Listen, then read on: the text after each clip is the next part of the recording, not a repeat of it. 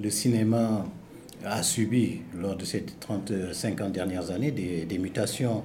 Il est vrai que les premiers cinéastes étaient des individuels, même c'est ce qui a amené d'ailleurs l'appellation cinéma africain, puisqu'on ne pouvait pas parler d'industrie cinématographique, il y avait des individualités qui avaient euh, fait leurs études à l'Institut des hautes études cinématographiques, donc l'IDEC euh, à Paris, et bon, chaque pays avait un ou deux cinéastes. C'est vrai que le Sénégal, à l'époque, était mieux loti, puisque sur les quatre euh, mousquetaires, disons-le, qui avaient fait Afrique sur scène, euh, deux étaient sénégalais. Le troisième, Robert Caristan, lui-même est venu s'installer à Saint-Louis.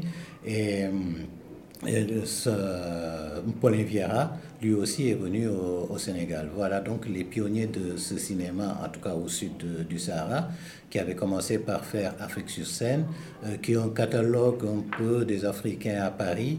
Et leur premier film, ils l'ont fait à Saint-Louis, à Moll, qui s'appelle Un homme, euh, qui est devenu dix ans après Moll, puisque effectivement il a fallu dix ans d'attente pour remonter le, film. Et entre-temps, Paulin Soumane Vieira avait effectivement en charge ici les actualités sénégalaises, ce qui a beaucoup aidé un Semben Ousmane, puisque Semben Ousmane lui-même n'était pas fonctionnaire et que les actualités sénégalaises étaient donc euh, au mai du ministère de l'Information. Donc déjà, on positionnait voilà, une perception du cinéma.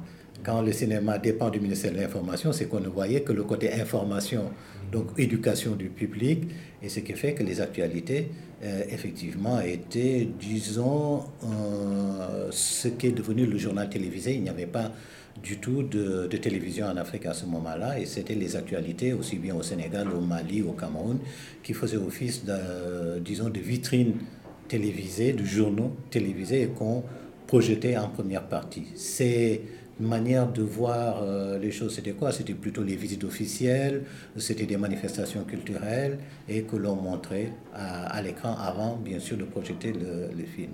Si j'évoque les actualités ici, parce que les actualités ont joué beaucoup de rôle dans l'émergence des cinéastes.